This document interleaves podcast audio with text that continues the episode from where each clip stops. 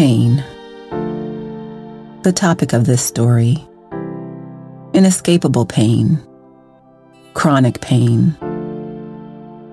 The brand of pain that over 50 million Americans live with, that sends thousands to the emergency room on a daily basis, and that causes thousands more to make attempts on their own lives. I was in extreme pain. I actually planned out my own suicide, but I didn't want to die. I just wanted the pain to stop. I struggled with suicidal ideation starting as a teenager just because I had no idea of what to do with all the chronic pain we have 9 or 10% of every suicide in this country is related to pain. And that that's a number that has been authenticated.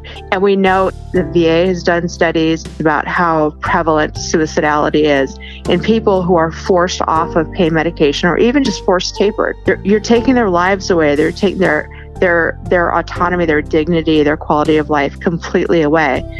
And and for some reason that's that's been judged to be okay Introducing Chronic, the Pain Game, a six episode podcast about chronic pain. I'm Eve, host and producer. Come join us as we define chronic pain and discuss some of the daily challenges individuals with chronic pain face and the obstacles to adequate treatment they encounter, specifically how the impact of the opioid crisis and subsequent government regulations imposed on prescription opioids by way of the 2016 CDC guideline and DEA enforcement has impacted their lives. As we seek answers and a resolution to this overlooked problem, you will hear from individuals living with chronic pain, a patient advocate and researcher, physicians that are responsible for the treatment of pain patients, and a federal agency that is playing a role in the enforcement of the regulations of prescription opioids. This is one of those places where uh, we have to be very candid about a problem that is a bureaucratic mess by any measure. A lot of the problems patients are facing right now boil down to the impact of a document that was written in 2016, which was a CDC guideline on the prescription of opioids to patients with chronic non-cancer pain. We now have articles from people bragging about how often they can give mastectomy patients no opioids after surgery, after a mastectomy. You have oncologists talking about how their their opioid prescribing rates are dropping 20% for cancer. You have hospice people who are saying, "Hey, we're rethinking whether people really need opioids." Well, you know what?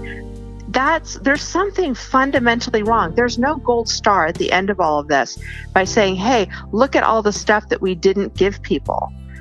Essentially, the federal government is incentivizing patients to abuse illicit opioids by restricting their access to medical care. Pain is real. Pain is real. That is that's one of the primary drivers in the human brain, in any animal brain. You don't have to be human. You escape pain. A, a, dog will chew its leg off if it's in a trap, right? You do anything you need to. You're going to go to the street. If you have people who are giving you drugs cheap on the street, you're going to do that. If they if they give you pills that are Snap Norco or Percocet, you're going to buy those. You're not going to think could they be laced with fentanyl and kill me? No, because you're desperate. So so some of the increase we've seen in overdoses have been legitimate pain patients legitimately seeking pain relief. And basically, what we're seeing is not a crisis of opioid addiction from exposure, it's a crisis of social hopelessness.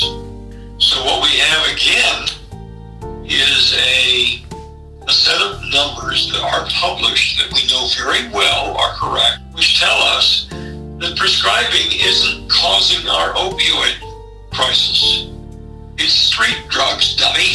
And yet the CDC goes right on trying to restrict opioid prescriptions in a manner that is harming patients by the thousands.